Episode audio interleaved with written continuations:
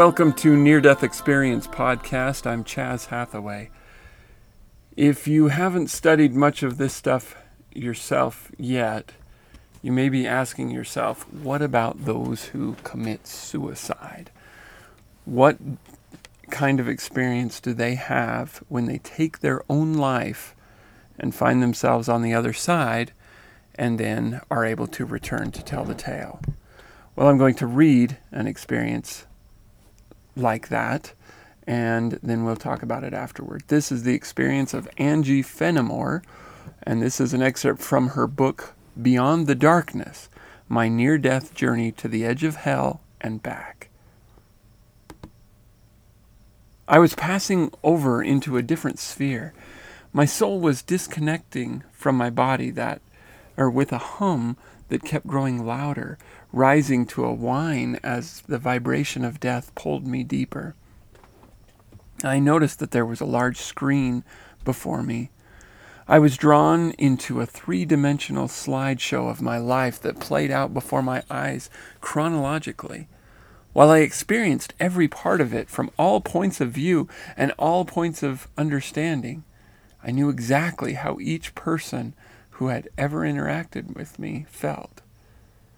In particular, however, I was being shown vivid de- in vivid detail exactly what my childhood was really like. The pictures flew past me, but I easily absorbed every moment, each one triggering an entire memory or chunk of my life. So, this was what people meant when they said my life flashed before my eyes. And I'm going to pause for a moment and just say that uh, she had had a very abusive uh, childhood um, to give that little backdrop. Okay, back to the text. The closer I came to the end of my life, the faster the pictures flew past me. It was incredible. In an instant, I had experienced the entirety of 27 years uh, from birth until the moment I found myself dying on the couch and passing into a warm tunnel. Then the fast motion of my life, rushing past, and through me stopped abruptly. Now what? Where was I? I was immersed in darkness. My eyes seemed to adjust, and I could see clearly even though there was no light. The darkness continued in all directions and seemed to have no end, but it wasn't just blackness. It was an endless void, an absence of light. It was completely enveloping. I swung my head around to explore the thick black darkness and saw, to my right, standing shoulder to shoulder, a handful of others. They were all teenagers. Oh, we must be the suicides. With a laugh, I opened my mouth, but before I could form the words, they came tumbling out.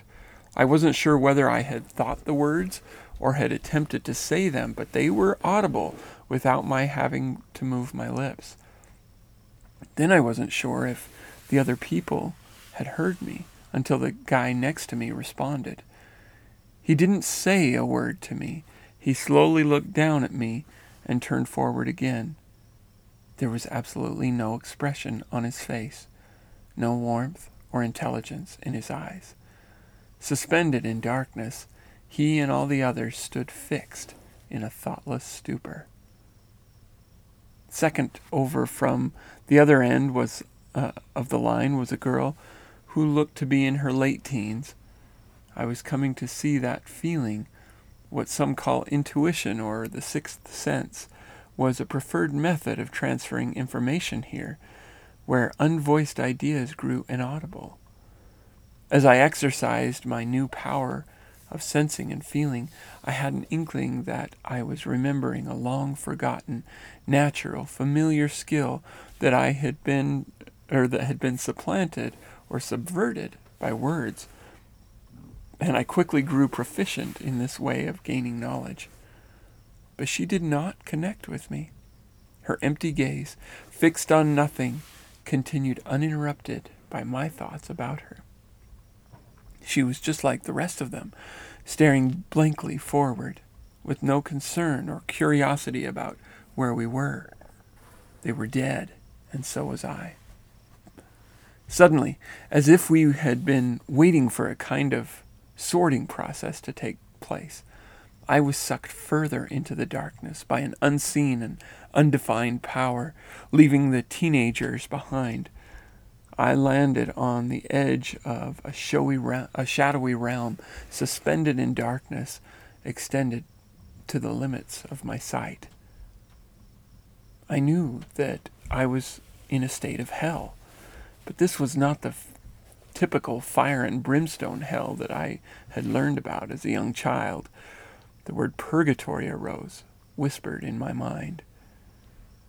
Men and women of all ages, but no children, were standing or squatting uh, or wandering about on the realm.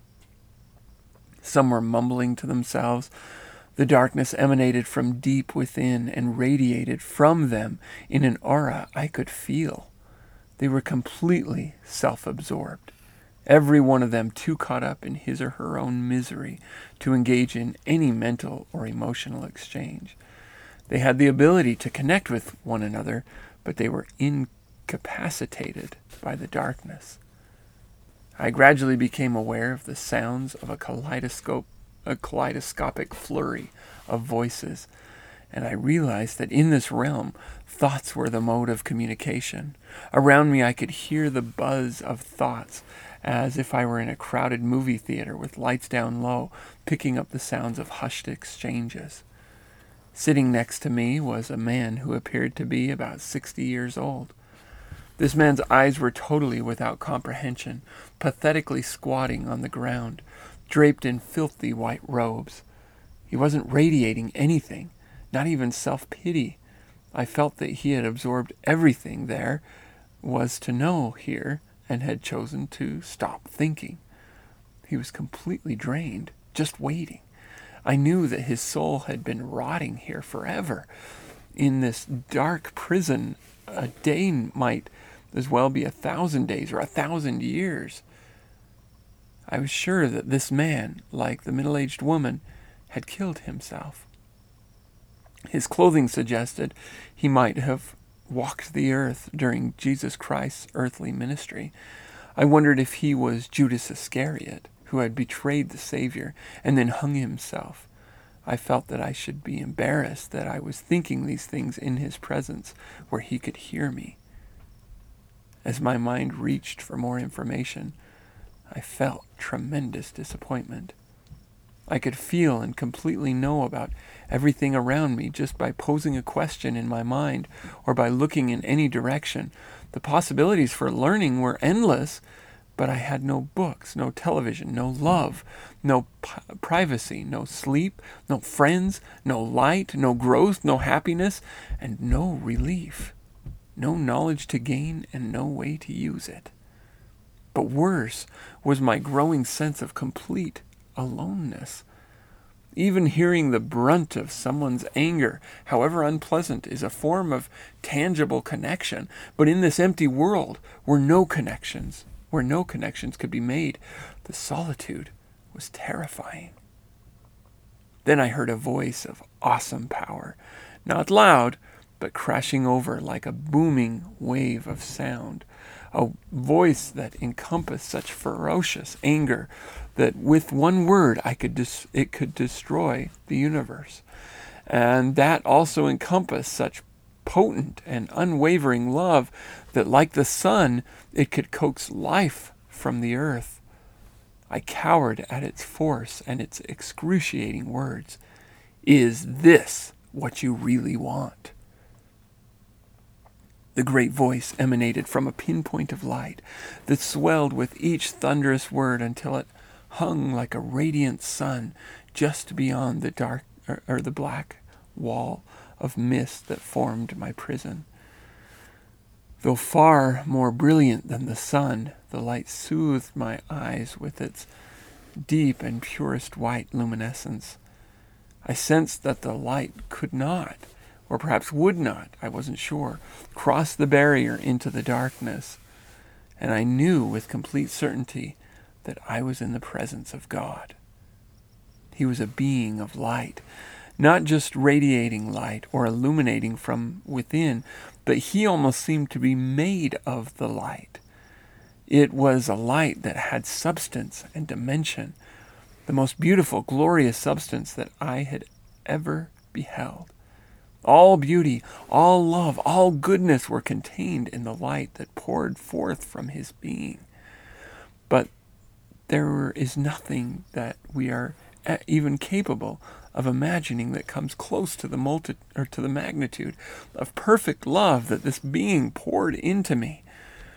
While I was not remembering details of a life before my mortal birth, I was reacquainting myself with the life that I shared with the Father, a spirit life that seemed to extend to the beginning of the universe.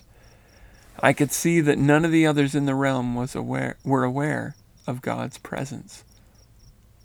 The man cowering next to me could see that I was focusing on something, but it was apparent that he couldn't see anything beyond the barrier. Others continued to babble, unaware. Then God spoke to me his words were excruciating. Is this what you really want? Don't you know that this is the worst thing you could have done? I could feel his anger and frustration, both because I'd thrown in the towel and because I'd cut myself off from him and from his guidance. And I'd felt trapped. I had been able to see no other choice but to die before I could do any more damage in my life. So I answered, But my life is so hard. My thoughts were communicated so fast that they weren't even completed before I absorbed his response. You think that was hard? It's nothing compared to what awaits you if you take your life. When the Father spoke, each of his words exploded into a complex of meanings, like fireworks, tiny balls of light that erupted into billions of bits of information, filling me with streams of vivid truth and pure understanding. Life's supposed to be hard. You can't skip over parts. We, we have all done it. You must earn what you receive. That was quoted by the voice, by the way. Suddenly I felt another presence with us, the same presence that had been with me when I first crossed over into death, and who had reviewed my life with me. I recognized that he had been with us the whole time, but that I was only now becoming able to perceive him. Then I sensed his powerful yet gentle personality, but now I could feel him so strongly that I could even ascertain, uh, oh, I could even ascertain his shape. What I could see were bits of light coming through the darkness, like tiny, tiny laser beams pinpricking a black sheet, or like stars peeping through the blackness of a cloudless night. His, this light was unmistakably of the same brilliance as the glorious light that emanated from the Father, but my spiritual eyes were incapable of fully beholding it. My ability to see with my eyes was somehow linked to my willingness to believe. The rays of light penetrated me with incredible force, with the power of an all encompassing love. This love was pure, as pure and potent as the Father's, but it had an entirely new dimension of pure compassion, of complete and perfect empathy. I felt that he not only understood my life and my pains exactly, as if he had actually lived my life, but that he knew everything about how to guide me through it.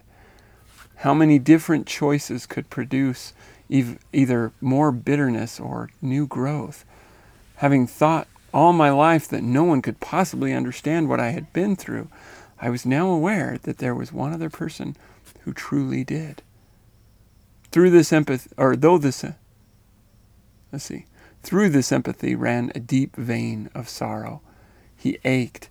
He truly grieved for the pain I had endured, but even more for the f- failure to seek his comfort. His greatest desire was to help me.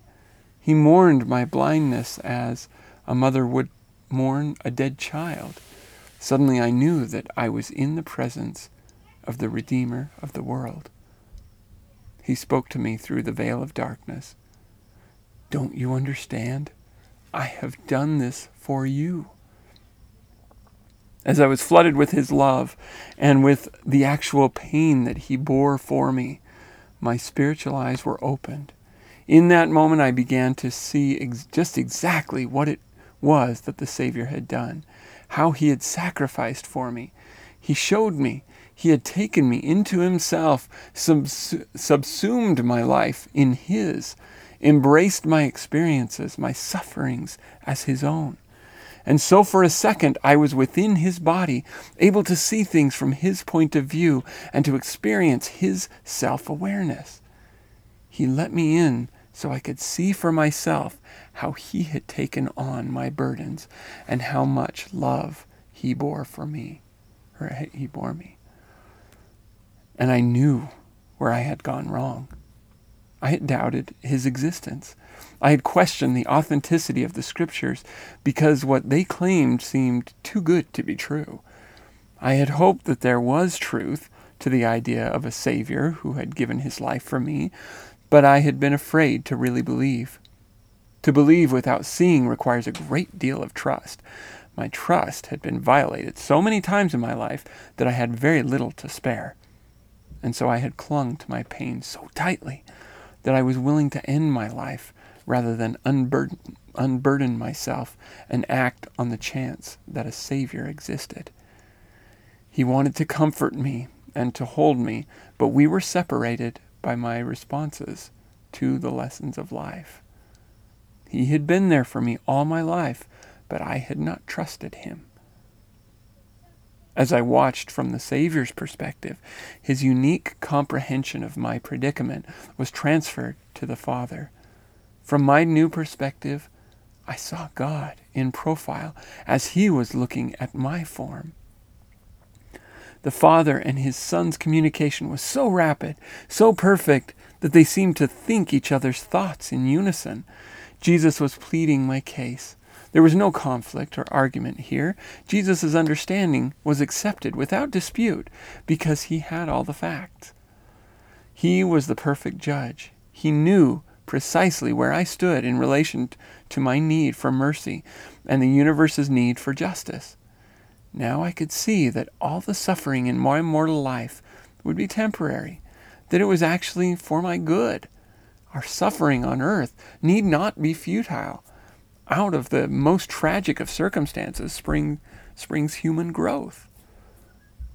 As God the Father and Jesus were teaching me, their words picked up speed and power and then merged, so that they were saying the exact same things at the very same moment. They shared one voice, one mind, and the purpose. And I was deluged, deluged with pure knowledge. I learned that just as there are laws of nature, of physics and probability, there are laws of spirit. One of these spiritual laws is that a price of suffering must be paid for every act of harm. I was painfully aware of the suffering I had caused my family and other people because of my own weakness. But now I saw that by ending my life, I was destroying the web of connections of people on earth possibly drastically altering the lives of millions, for all of us are inseparably linked, and the negative impact of one decision has the capacity to be felt throughout the world. My children certainly would be gravely harmed by my suicide. I was given a glimpse of their future, not the events of their lives, but rather energy and the character that their lives would have. By abandoning my earthly responsibilities, I would influence my chil- children, my oldest son in particular, to make choices that would lead him away from his divine purpose.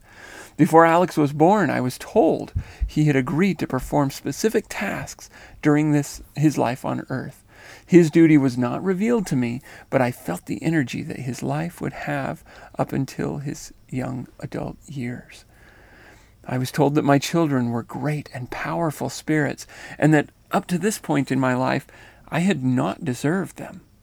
I caught a glimpse of how deeply God loves my boys, and how, with my callous disregard for their welfare, I was tampering with the sacred will of God.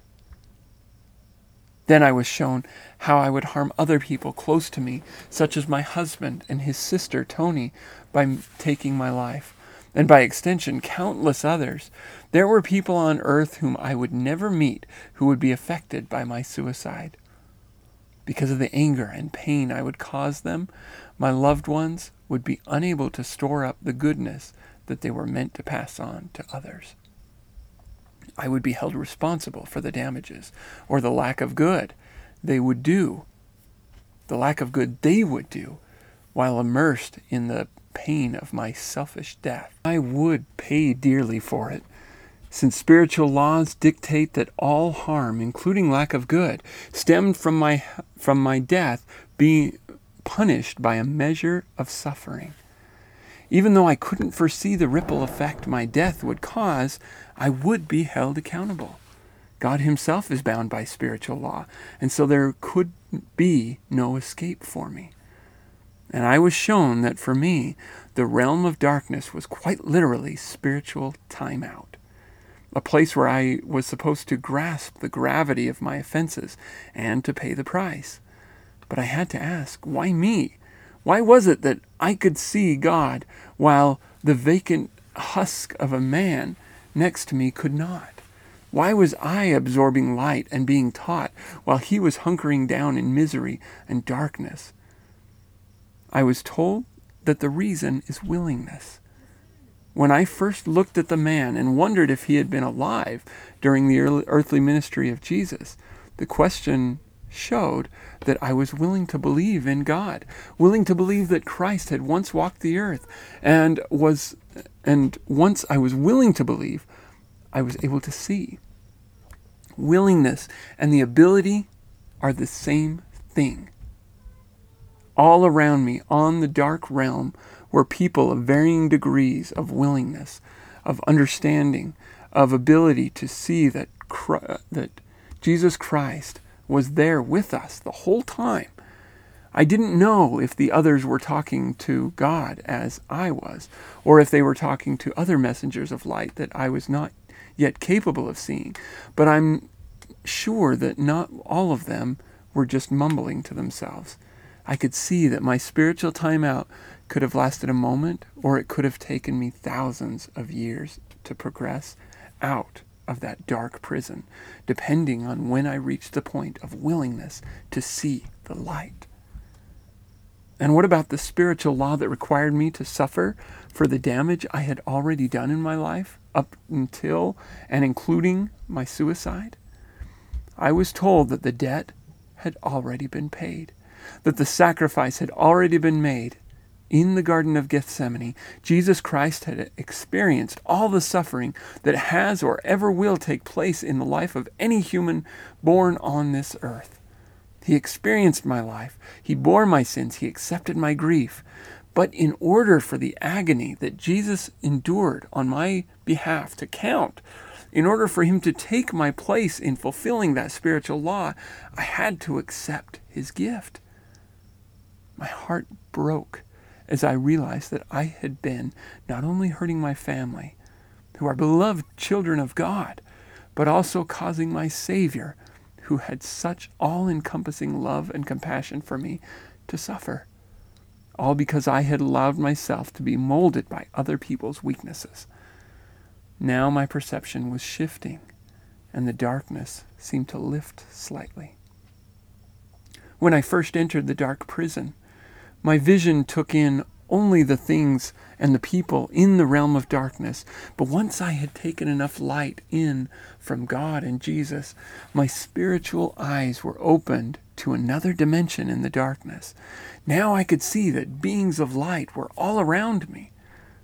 Hell, while also a specific dimension, is primarily a state of mind.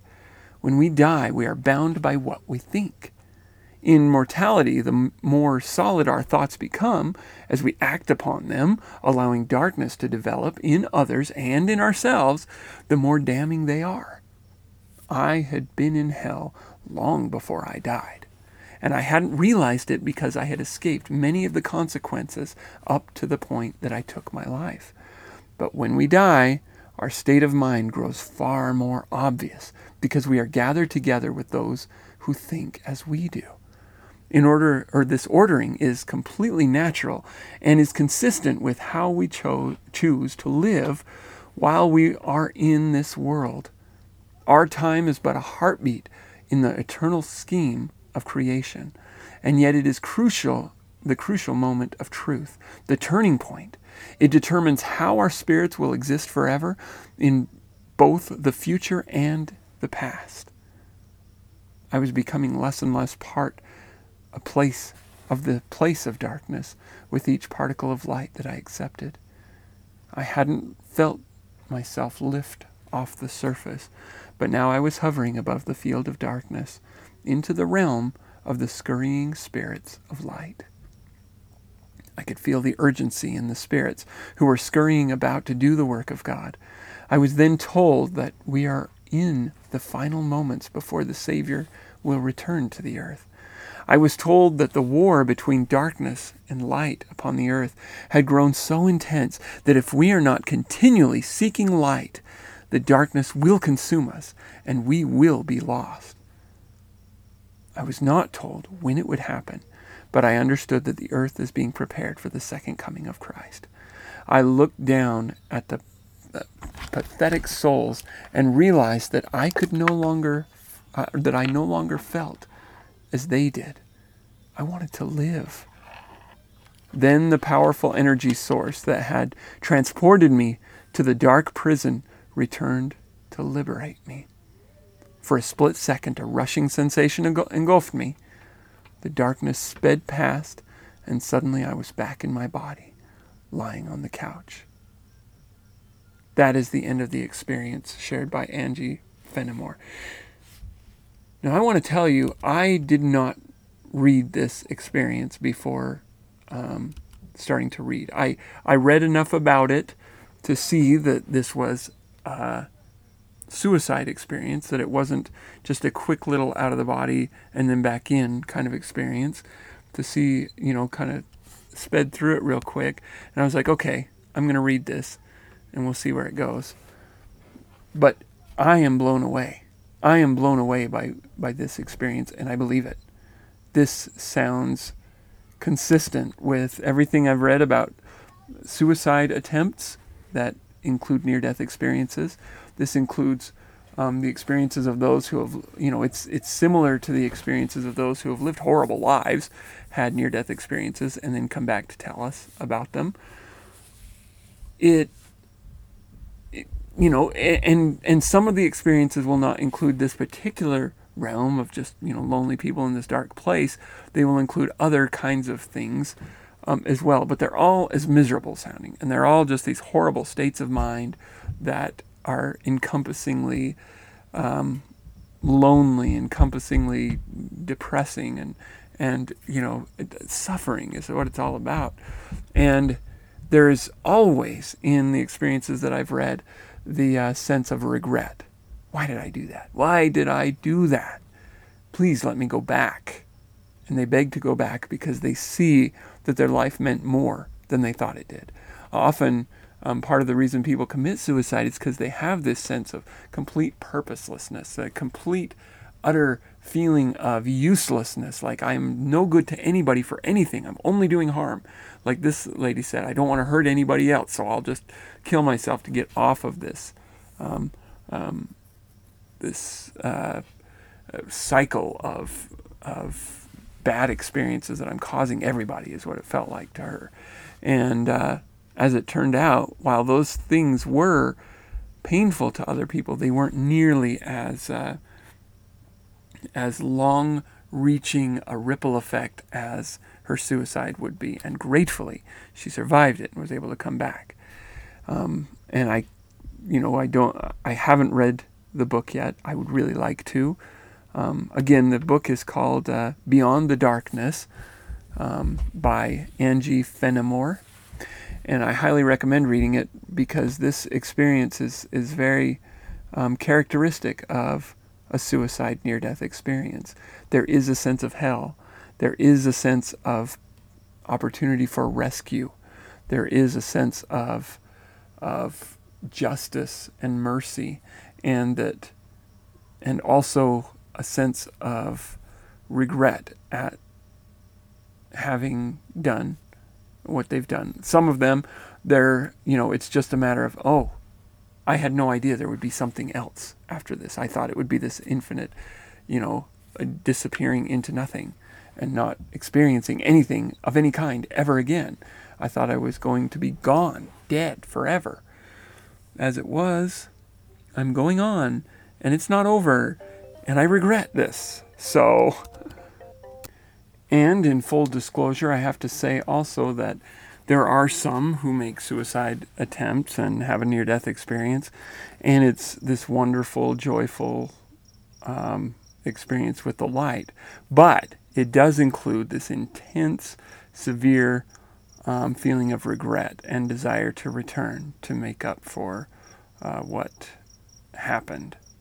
So, and there's also this sense of, you know, when they can see the full effect that that their actions and their choices had, they often will feel like their choice was entirely selfish.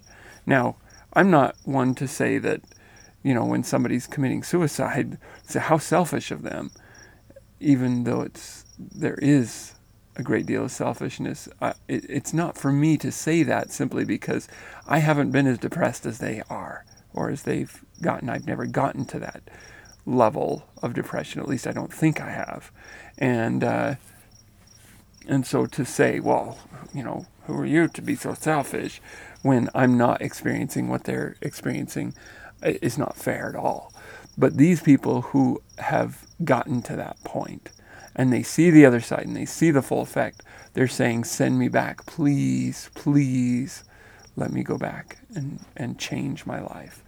And it's not easy for them. It's not like they come back and they're like, oh, I'm happy now because I know there's this happy, beautiful place that I can go to. No, it's more like they come back and the depression sets in. And they're like, why? Why did I come back? And yet, when they're in that greater light and they can see the full picture, they say, I know it's going to be hard. I know I'm going to feel like coming right back, but I really, really want to go back because it's not worth it.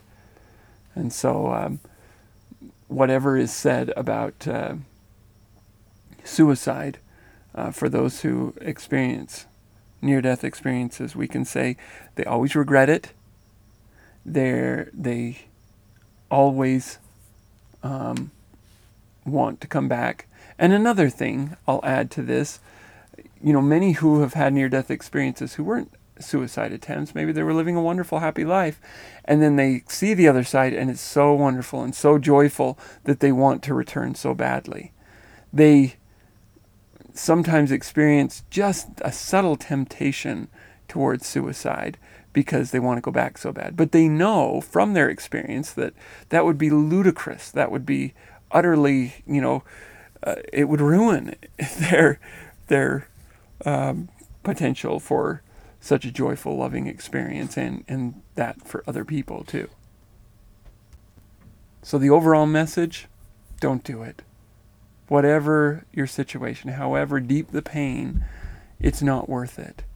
And uh, there is joy and life to come the, the experiences that you have, the pain, the suffering, it will be for your good if you allow it to take on that role. It has to be a choice. You have to choose to transcend your suffering. It's probably not going to happen overnight. It's unlikely to happen over a month. It it's going to take time and effort and work. And those who return say it's well worth the effort. Well worth the effort to pull through. So with that, Thank you again so much for listening.